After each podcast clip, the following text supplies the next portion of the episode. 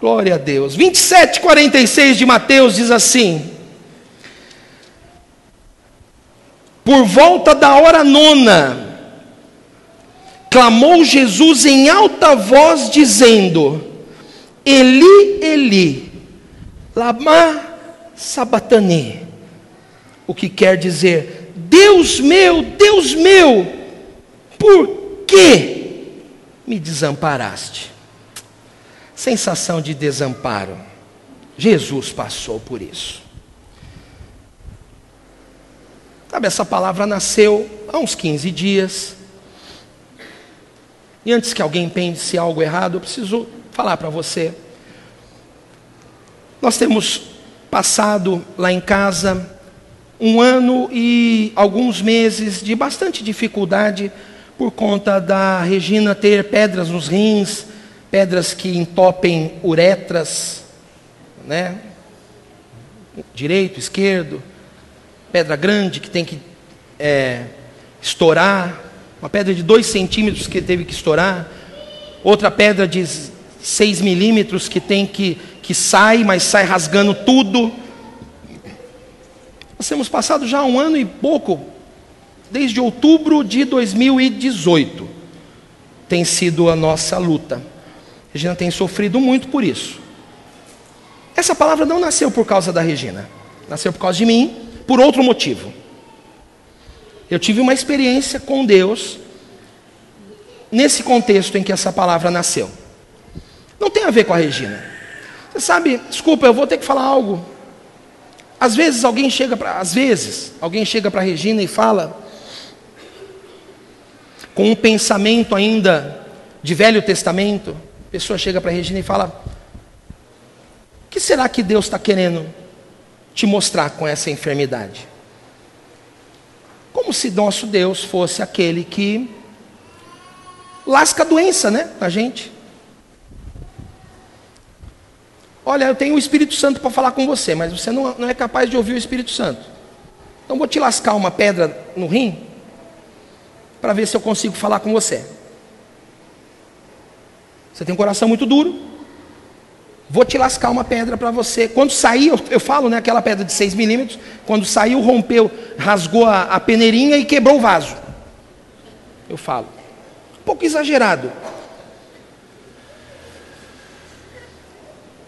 E na verdade, qual é a resposta? Por que, que Deus está permitindo essa enfermidade sobre a Regina? Não sei. E não quero saber também, não incomoda a gente. Nós passamos por ela. Nós amamos o Senhor e passamos por ela. Regina não para, continua servindo a Deus. Ela foi fazer a visita para Bia e para Mariana no hospital com cólica de rim. Chegou lá, orou pela, por uma pessoa lá, orou pela Bia, pela Mariana. Depois conheceu alguém que estava do lado, uma mãezinha que está com o filho no Emílio Ribas, com uma infecção lá, que não sabem o que é. Está mantendo contato com essa mãe, vai chamar ela para vir ao culto quando for o momento certo, ou ir na célula. A Bia também fez amizade. Eles... O ser humano tem um poder de superação maravilhoso. A Bia lá no hospital, eles fizeram um grupo de, de WhatsApp. Mamães da UTI. Preocupadíssima com a filha, uma enfermidade grave. E a Bia está falando de Jesus para essas mamães, porque a filha dela foi curada. O Senhor colocou as mãos. Nós oramos aqui num domingo, na segunda, a criança foi, recebeu alta. E a Bia continua em contato e falando de Jesus. Então nós não temos a resposta para tudo. Nós apenas continuamos andando, não deixamos que nada nos pare. Com um sorriso no rosto, com o um coração alegre, com esperança com canto na boca, com canto na voz, nós continuamos andando. E alguém que pergunte, por que, pastora, está perdendo a oportunidade só de dar um abraço? Pastora, chorando ou não, estou aqui com você. Faça isso. Quando alguém passar pela prova, sabe, eu ouvi do pastor Luiz recentemente, o pastor Luiz falou assim, que um dia a, a a, a sogra dele, que já faleceu, estava no velório porque perdeu o filho de vinte e poucos anos. E era uma igreja daquelas tradicionais, muito legalistas. E a sogra dele estava no velório. E aí chegou uma irmã e falou para ela, irmã da igreja dela, e falou para ela: Você não está pensando que seu filho está salvo, não, né? Deste jeito. Deste jeito. Mas o padre da cidade chegou para padre, chegou para ela e falou assim: "Olha, não sou casado, não tenho filho, mas eu sou capaz de entender a sua dor". E ela se sentiu tão confortada. Se tiver alguém que está sofrendo do seu lado, não faz que nem amigo de Jó, não. Dá um abraço nessa pessoa, dá um beijo e fala: O que, que eu posso fazer para aliviar a tua dor? Existe algo que eu possa fazer para te ajudar nesse momento? Eu quero apenas te dar um abraço, posso?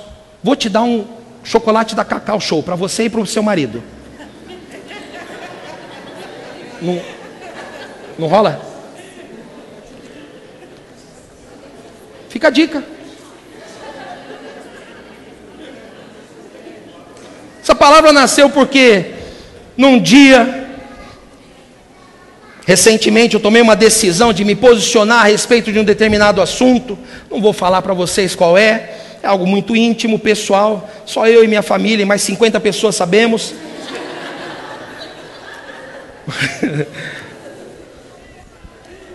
eu fui orar a respeito disso. Essa situação me causava constrangimento e e humilhação, irritação. Aí eu decidi me posicionar com ousadia e falei algo que eu tinha que falar, fiz o que eu achava que devia fazer, joia. Fiquei feliz. Deus vai me honrar, meu ato. Passou um mês ou dois, obrigado pelo amém. Você vai ouvir agora o que vai acontecer. Passou um mês, dois, e eu acordo na segunda-feira e aquele problema que eu tinha decidido me posicionar a respeito dele, me acordou com um bom dia do meu lado. Bom dia, Marcelo. Eu falei, bom dia, problema. Levantei da cama, fiquei constrangido, pensei mil vezes o que, que eu faria. Calcei minha cara e fiz de novo aquilo que eu falei que não faria.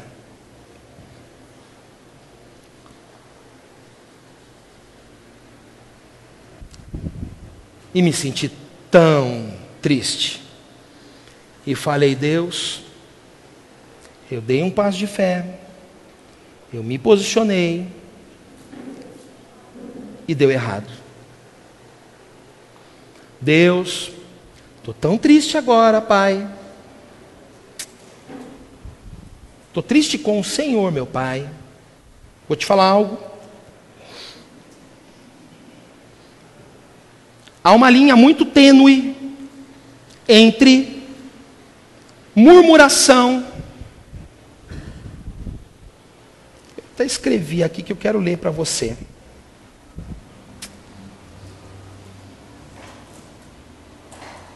Há uma linha muito tênue que separa a murmuração cheia de ressentimento, a incredulidade, a blasfêmia, a ingratidão, do lamento de um coração genuíno que está sofrendo. Há uma linha muito tênue. A gente precisa tomar cuidado. O que eu estou falando aqui agora, eu espero que você entenda com bastante, bastante clareza. Eu fui diante de Deus e falei: Deus, por que, que o Senhor me permitiu passar por isso de novo? Deus, eu depositei minha confiança em Ti nessa área, por que, que o Senhor não fez aquilo que eu achava que o Senhor devia fazer? Né? Aquilo que eu achava que o Senhor devia fazer. Falei, Deus, estou triste agora. Passei uma semana triste. Uma semana me recuperando. E tomando cuidado para que aquele sentimento não cruzasse a fronteira. Não cruzasse a fronteira da ingratidão não cruzasse, não, não invadisse o terreno da, da blasfêmia, da incredulidade. Então, por um lado, Eu tinha que guardar meu coração para não, não, não ser ingrato, para não ser ah, cheio de justiça própria. Eu tinha que guardar meu coração, mas por outro lado havia um sentimento real, verdadeiro, que eu só podia falar com meu pai. Eu não tinha mais ninguém para falar. Não vou falar isso para ninguém, vou falar para quem? Vou procurar minha esposa para falar? Procurei, ela me falou: vai orar, cabra. Obrigado. Para quem que eu vou falar o que eu estava sentindo? Era um sentimento verdadeiro, mas ruim. Estão me entendendo, sim ou não? E aí eu ligo com você aqui. Deus meu, Deus meu, por que, que o Senhor me desamparou? Desamparo. Foi o que eu senti. Por que, que o Senhor me desamparou? E aí eu relacionei algumas pessoas na Bíblia que passaram por situações certamente de tristeza, de perda. Eu vou mencioná-las para você. Primeira, primeiro, primeira pessoa que eu quero falar são, na verdade, um casal, Adão e Eva. Você já parou para pensar? Adão e Eva pecaram, né? Adão pecou, não guardou o seu jardim, deixou que sua mulher ficasse exposta à serpente, a serpente enganou a mulher e também enganou o homem, eles pecaram, desonraram Deus, foram expulsos do paraíso, perderam muita, perderam algo que a gente não consegue nem imaginar a dimensão da perda deles. E aí eles têm filhos. Eles têm filhos e, e, e, e os dois filhos deles morrem. Caim e Abel. No mesmo dia morrem os dois. No mesmo dia, Caim tira a vida de Abel e se torna o primeiro homicida da história. Morreram os dois filhos. Seu coração deve ter ficado em frangalhos. Você sabe, com certeza ficou, porque o nome do filho deles que vem depois é Sete. O nome do filho dele Sete significa compensação. Por que, que eles escolheram o nome de compensação no próximo filho que veio? Porque eles se sentiram completamente despojados de alegria. Eu fico imaginando o que deve ter passado pela cabeça de Adão quando seus dois filhos, ele perde seus dois filhos. Porque Deus mataria meus dois filhos por causa do meu erro. Quem que era o culpado em última análise? Adão era o culpado por ter exposto a família, tirou a família do Éden. Eu quero falar com você que já se sentiu extremamente triste e com a sensação real de que você sofre coisas hoje que são consequências diretas de um pecado cometido lá atrás.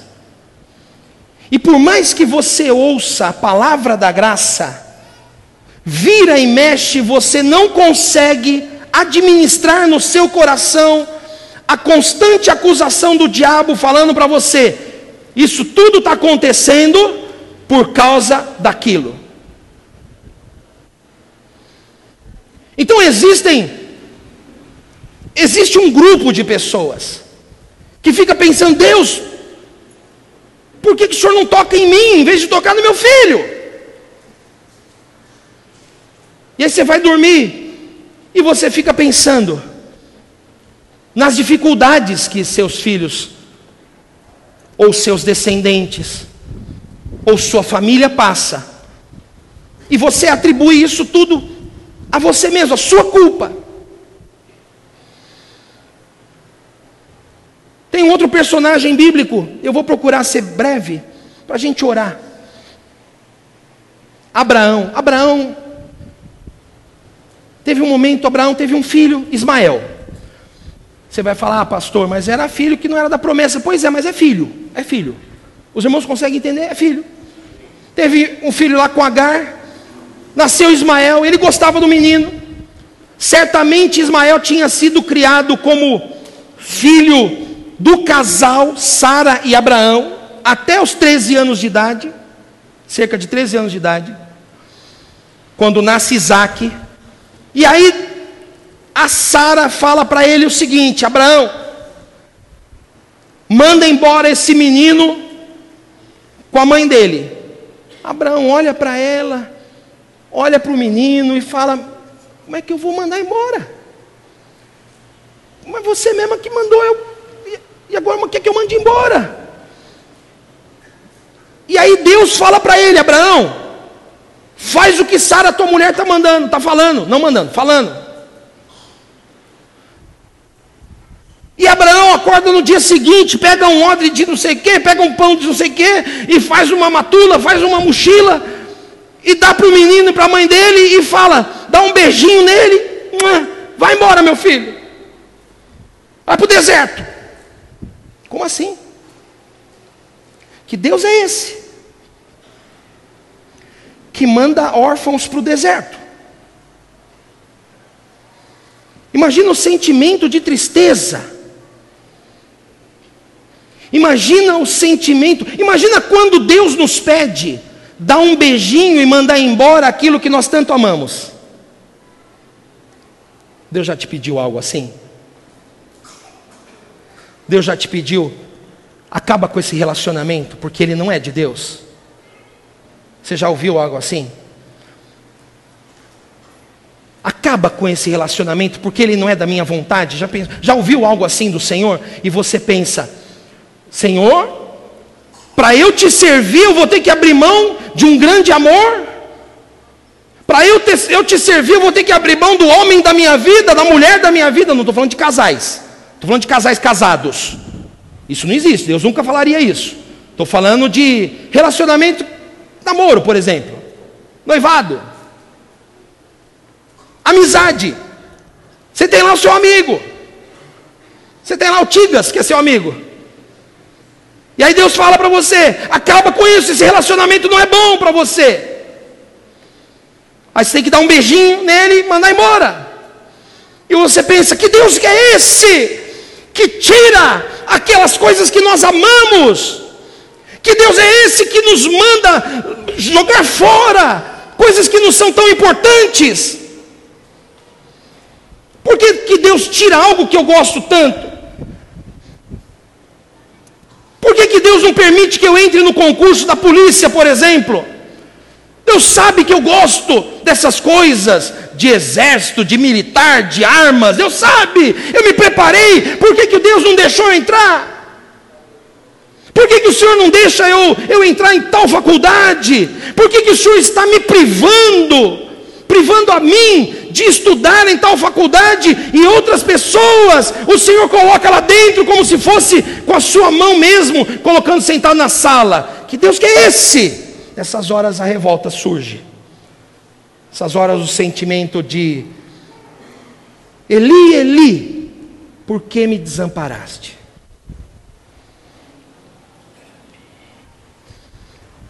Davi perdeu o filho que ele teve com Betseba. Vocês conhecem a história? Davi pecou, adulterou com Betseba, nasceu, uma criança foi gerada daquele, daquela relação. E a criança nasceu, morreu eh, e ficou doente. Pouco tempo depois, a criança não vingou. Enquanto a criança estava doente, Davi entrou e começou a jejuar, fez um jejum intenso e buscou a Deus em oração, pediu perdão, e deve ter clamado ao Senhor, clamou ao bom pastor, clamou ao esconderijo do Altíssimo, clamou a, a, ao, ao lugar, aquele que é a rocha eterna, aquele que é a sua casa, onde a andorinha encontra a casa, ele clamou a este e depois de sete dias a criança morre. Não adianta orar, não adianta jejuar, não adiantou fazer nada, oferta de primícias, 21 dias de jejum, 40 horas de jejum, frequentar a célula, fazer os cursos, a criança morreu. Que Deus que é esse? que fala para a gente crer, e quando você deposita a tua fé, as coisas não acontecem como você gostaria. E aí vem alguém e fala: Olha, você pecou, não tem como escapar da, da consequência. Mas eu tenho ouvido a palavra, a palavra me diz que não existe mais maldição. E aí a minha realidade prática é que é que as consequências não têm como ser apagadas. E aí muitos acham que sim, Deus os chamou para ter essa doença, sim, Deus os chamou para ter a dificuldade financeira, para viverem como pobres o resto da vida nessa terra. E eles meio que aceitam a condição, mas o coração fica ferido, o coração fica triste. A sunamita vocês conhecem a história da sunamita? Já preguei dela algumas, sobre ela algumas vezes aqui. Ela fez um quarto para o profeta, o, o profeta foi beneficiado pelo quarto, mas daí o profeta fala: ó, Você não me pediu nada, mas eu vou te dar uma coisa que você quer. O que, que eu quero? Quero um filho. Você quer um filho? Então eu vou te dar um filho. Não pedi nada, mas vou te dar um filho. Aí o filho nasce, passam alguns anos, o filho morre. Deus, por favor me explica, por que, que o Senhor me deu algo que eu não pedi, para me tirar agora que eu estava feliz com Ele? Que Deus é esse?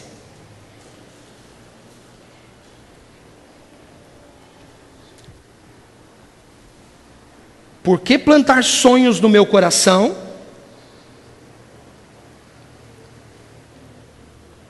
se eu não vou alcançá-los? Por que permitir que eu chegue perto de alcançar os sonhos do meu coração, estão à distância de um braço, e quando eu vou esticar a mão para pegá-los, eles desaparecem? Deus, por que o Senhor fez isso?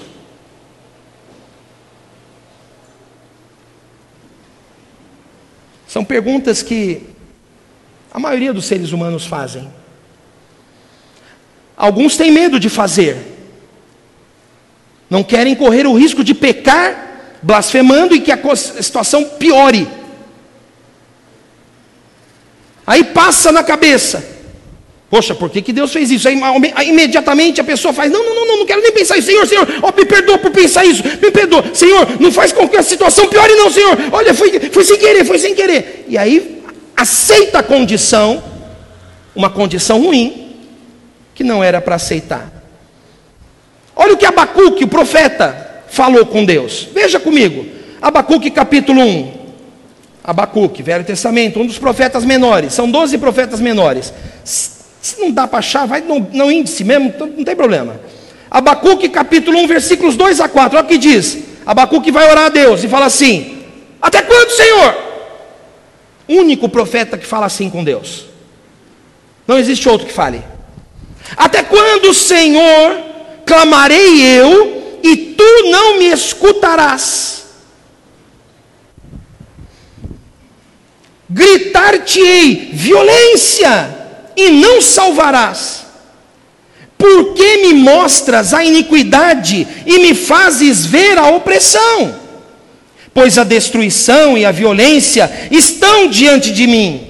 Há contendas e o litígio se suscita. Por esta causa a lei se afrouxa e a justiça nunca se manifesta, porque o perverso cerca o justo, a justiça é torcida. Abacuque vai diante de Deus e fala: Deus, eu tenho orado, eu tenho cumprido com o meu ministério, eu tenho levado o teu nome às pessoas, e eu te pergunto: até quando o Senhor vai me fazer clamar por justiça e negar que meus olhos vejam a justiça se manifestando nesta terra? O único profeta que questionou Deus dessa forma foi Abacuque. Eu fico pensando por que, que Deus permitiu. É o que eu estou falando para você. É o que eu estou falando para você. Alguns clamores acontecem na nossa vida.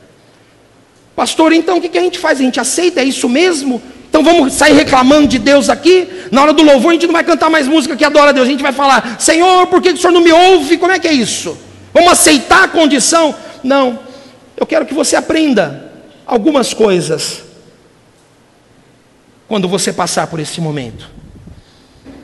Voltando lá para Jesus na cruz.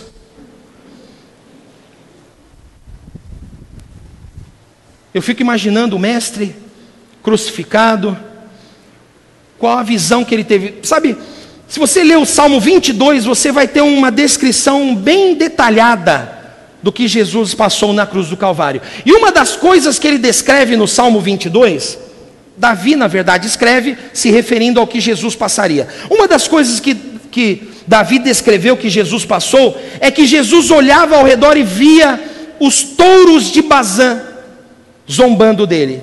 Ele não estava falando de homens, ele estava falando de demônios.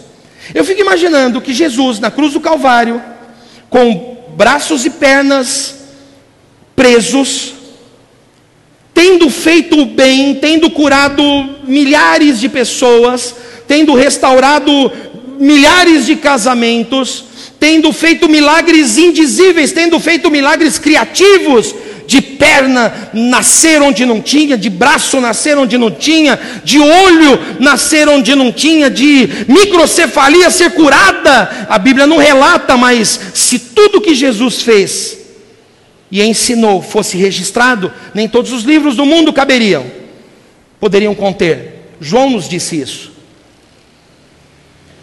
E agora ele estava lá e o, e o, e o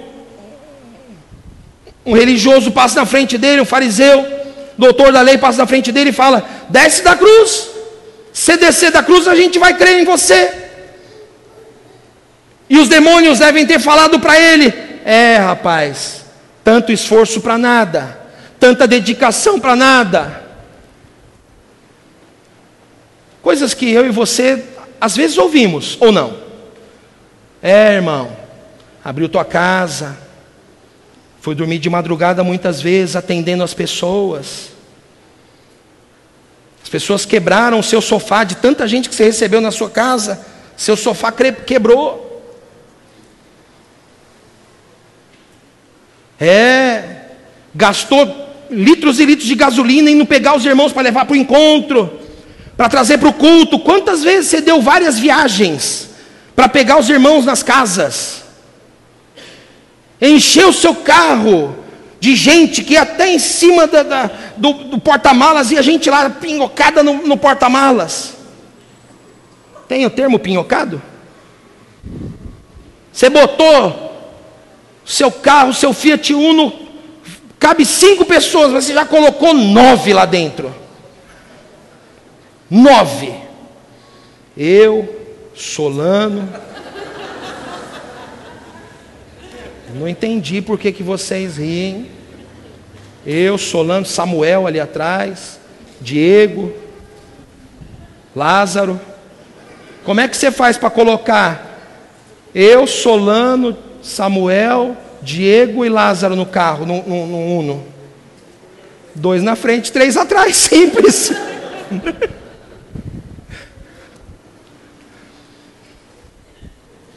é, filho parou com tudo, coisa errada, largou tudo, abandonou tudo, está firmão na igreja, mas as coisas não mudaram. É, filho, ora, faz vigília, mas nada mudou. O que, que o choro pode nos ensinar? Deixa eu falar para você. A Bíblia diz o seguinte: o Evangelho de Lucas é o único que fala isso. Depois que Jesus falou: Deus meu, Deus meu, por que me desamparaste? Logo em seguida, pouco tempo depois, ele fala: Pai, não fala Deus meu, ele fala: Pai, nas tuas mãos entrego o meu espírito. Primeira coisa que você precisa aprender e Deus te trouxe aqui nesta noite, não para ter a sua própria, é, o seu próprio descontentamento reforçado. Não. Deus não te trouxe aqui para isto. Deus te trouxe aqui para que você soubesse que o Senhor se apresenta a nós não como o justo juiz. Já parou para pensar nisso? Infelizmente, algumas pessoas têm a visão de Deus do Velho Testamento só. O justo juiz, implacável, cuja ira virá, custe o que custar. Mas o, o Deus que Jesus nos apresenta não é de um juiz implacável, é de um Pai amoroso. Eu não tenho todas as respostas para te dar. Eu não sei por que, que uma criança morre na hora cedo. Eu não sei por que, que alguns nascem com doenças congênitas. Eu não sei por que alguns têm deficiências motoras ou psicológicas psíquicas, eu não tenho a resposta para tudo, mas eu preciso crer e me agarrar em uma verdade. Eu preciso crer que eu não estou servindo a um Deus que é vingativo, a um Deus que, que não perdoa pecados. Eu sirvo a um Deus que, na verdade, se manifesta a mim como um bom Pai. Ele é o meu Pai. Eu não entendo muita coisa, mas o meu coração é alimentado pela verdade de que eu não sou órfão, eu tenho Pai. Jesus nos mostrou isso. Sim, ele se sentiu desamparado, mas no momento seguinte, de alguma maneira que nós não entendemos, o pai amoroso foi até ele na hora que ele estava mais precisando. E então ele fala: Está consumado. Pai, nas tuas mãos eu entrego o meu espírito. Aprenda nesse momento de dificuldade que Deus é um Deus bom e é um bom Pai. Diga, meu Deus é um bom Pai. Eu sirvo a um bom pai.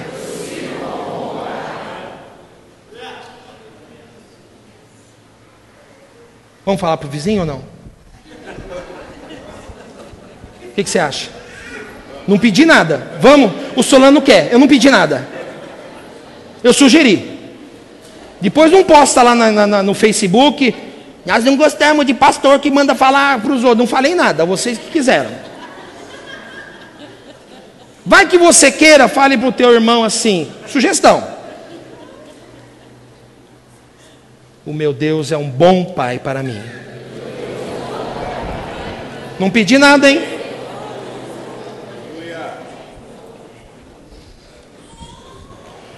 Outra lição que você precisa aprender: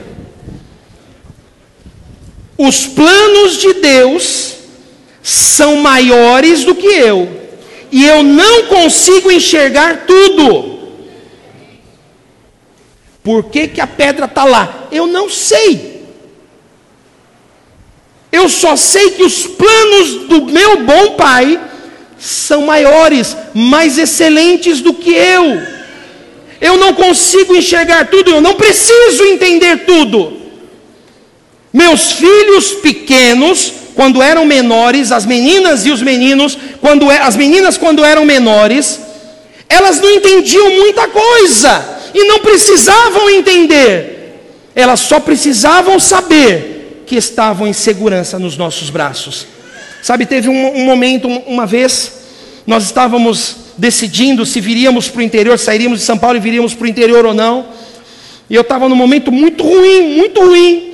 E eu saí de casa e eu falei para Regina, Regina, ora, por favor, que Deus precisa nos confirmar se é para nós sairmos mesmo de São Paulo ou não. Não quero expor a família a, a uma temeridade. E eu saí, a Regina foi orar, e enquanto ela estava orando, Samuel abriu a porta do, do quarto. Samuel tinha dois anos.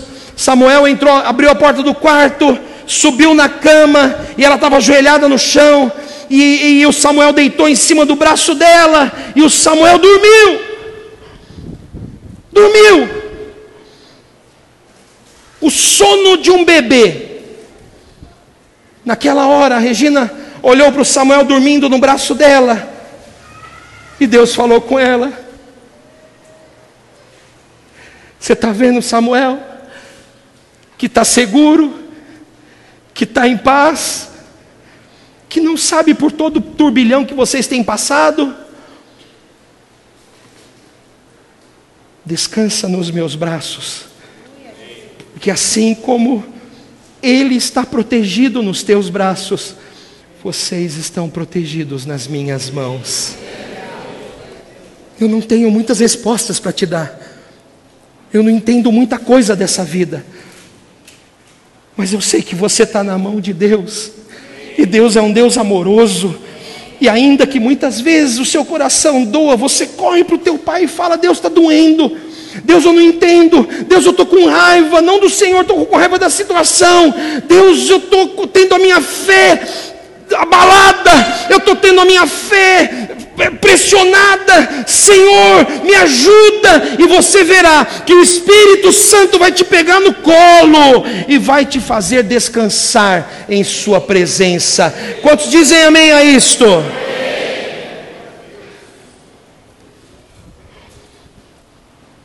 Enxergue com os olhos da nova aliança. No Velho Testamento, a visão do judeu era a seguinte: Deus é todo-poderoso e não há nenhum rival contra ele. Isso é verdade. Deus é que, Deus é que comanda tudo. Então é Deus que manda, manda é, é, espíritos de mentira entrarem no profeta. Você vê isso em Reis.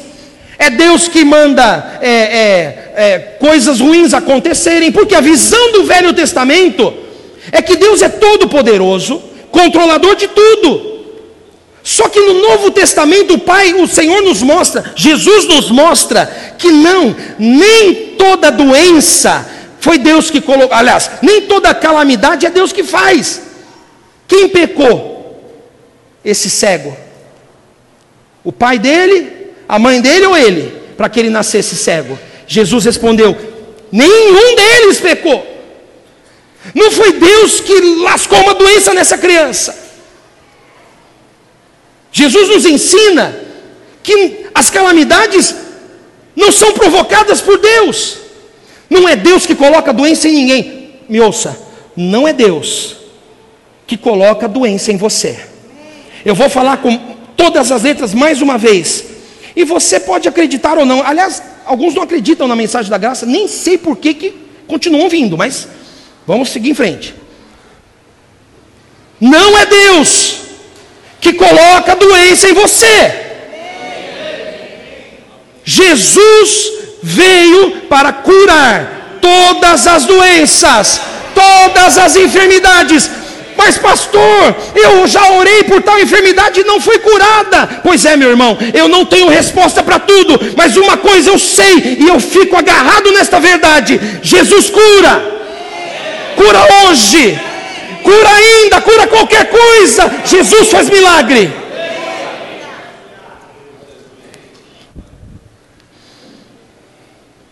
Quem sabe hoje não é o dia de você ser curado? Quem sabe no dia que você falar, essa doença não tem que estar aqui, não. Não, é, não é da vontade de Deus que eu fique doente. Não é Deus que quer que eu fique doente. Não é Deus que, eu, não, não é Deus que quer que eu passe necessidade. Quem sabe não seja essa, esse o posicionamento que você precisa tomar. Não é Deus que quer que eu passe humilhação. Você acha que um bom Deus, um bom Deus, permite, é, faria com que você passasse humilhação? Um bom pai?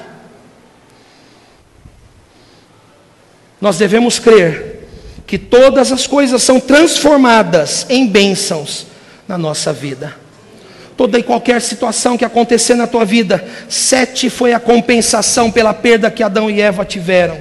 Ismael foi preservado por Deus, apareceu um anjo lá para ele, foi Jesus que apareceu para ele, abriu um poço no deserto e ele foi transformado numa grande nação.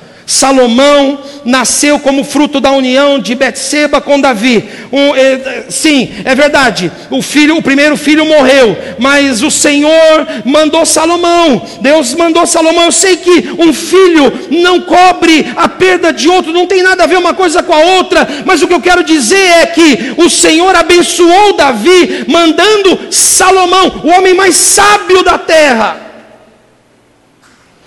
Tudo aquilo que foi planejado pelo diabo para ser desgraça na sua vida, Deus transforma em bênção.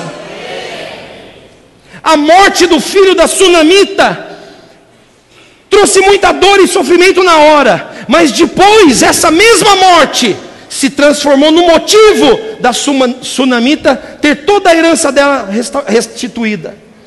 Uma tragédia no momento que Deus usou para abençoá-la mais do que ela imaginaria. E eu quero terminar lendo o que, que Abacuque fala. Aquele um que reclamou. Olha o que ele fala em Abacuque 3, versículos 16 a 19.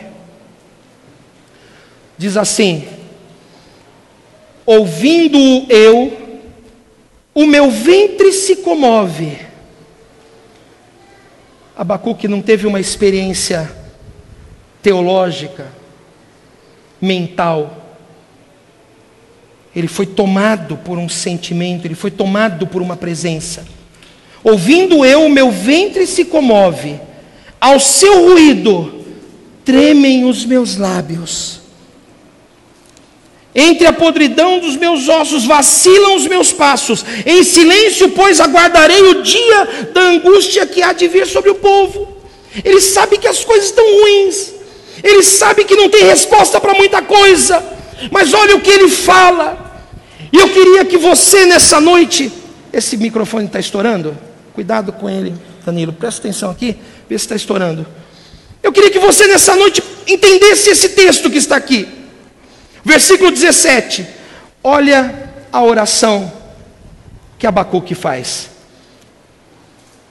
Ainda que a figueira não floresça, nem haja fruto nas vides, ainda que falhe o produto da oliveira e os campos não produzam mantimento Ainda que o rebanho seja exterminado da malhada e nos currais não haja gado, todavia eu me alegrarei no Senhor, exultarei no Deus da minha salvação. O Senhor é a minha força, Ele fará os meus pés como os da corça e me fará andar sobre os meus lugares altos. Eu não sei qual é o problema que você enfrenta eu não sei qual é a dificuldade que você passa, mas eu te convido nesta noite a largar o lugar do lamento, a sair do lugar da reclamação, a sair do lugar que só contempla as perdas e vir para o lugar da adoração e falar: Senhor, ainda que eu não entenda as coisas, ainda que eu perca isso ou que eu perca aquilo, ainda que aconteça tal situação ou tal ou outra, o meu coração se alegrará em ti e a minha voz se encherá de júbilo. Eu te convido a ficar em pé nessa noite, porque eu quero te dizer uma coisa. Olha para mim, igreja.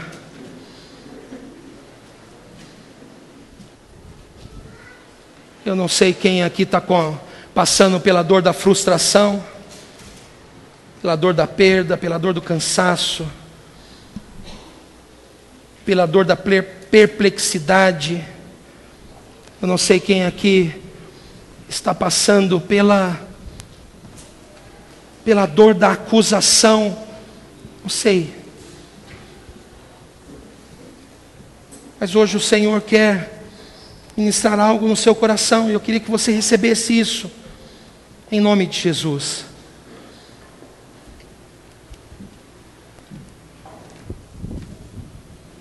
Toda lágrima será enxugada.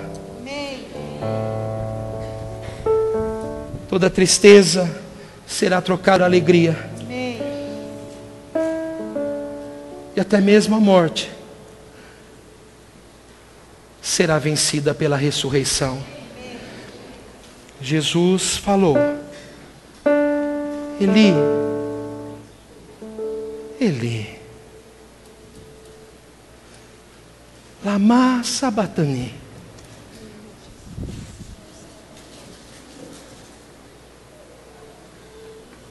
Mal consigo pronunciar as palavras porque o meu corpo já sucumbe diante dos ferimentos. Mal consigo expressar. Eu não sei quantos aqui já choraram até acabar a lágrima. Eu não sei quantos aqui já foram orar e faltaram-lhe palavras para dizer. Você não conseguiu falar nada? Só gemer e lamentar. Como Jesus na cruz.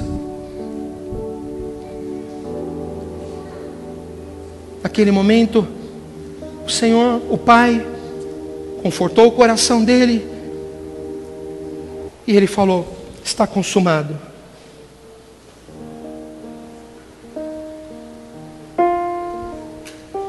Ele tinha que ser aprovado também durante a, a morte da cruz.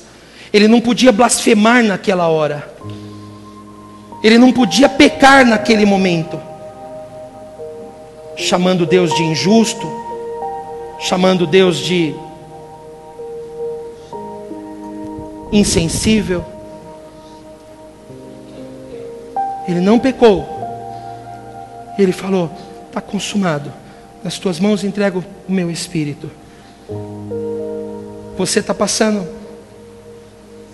uma situação difícil, mas haverá ressurreição na tua vida. Você está me ouvindo? Haverá ressurreição para você. A morte não vence, o diabo não triunfa. Nós servimos ao Rei dos Reis, ao Senhor dos Senhores. Ele vence. Feche os teus olhos neste lugar. Feche os teus olhos. Eu quero orar por você nessa noite. se você foi acometido pela perplexidade, se dentro do teu coração essas perguntas que eu fiz hoje borbulham e você se sente pressionado, sente entristecido, e você é tentado a pensar, questionar: cadê Deus? Se esta é a tua condição, Talvez você tenha cruzado a linha da murmuração. Talvez você tenha cruzado a fronteira da ingratidão. Eu não sei, não importa. Mas se este é o teu caso, eu gostaria de te chamar para vir aqui à frente. Para que o bom, bom Pai aquietasse o teu coração. Se esse é o teu caso, vem aqui. Sai do teu lugar e vem aqui, por favor.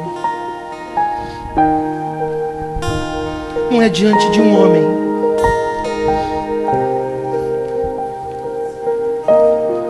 É apenas falando para Deus. Oh Pai, eu não entendo muita coisa. Eu não compreendo muita coisa.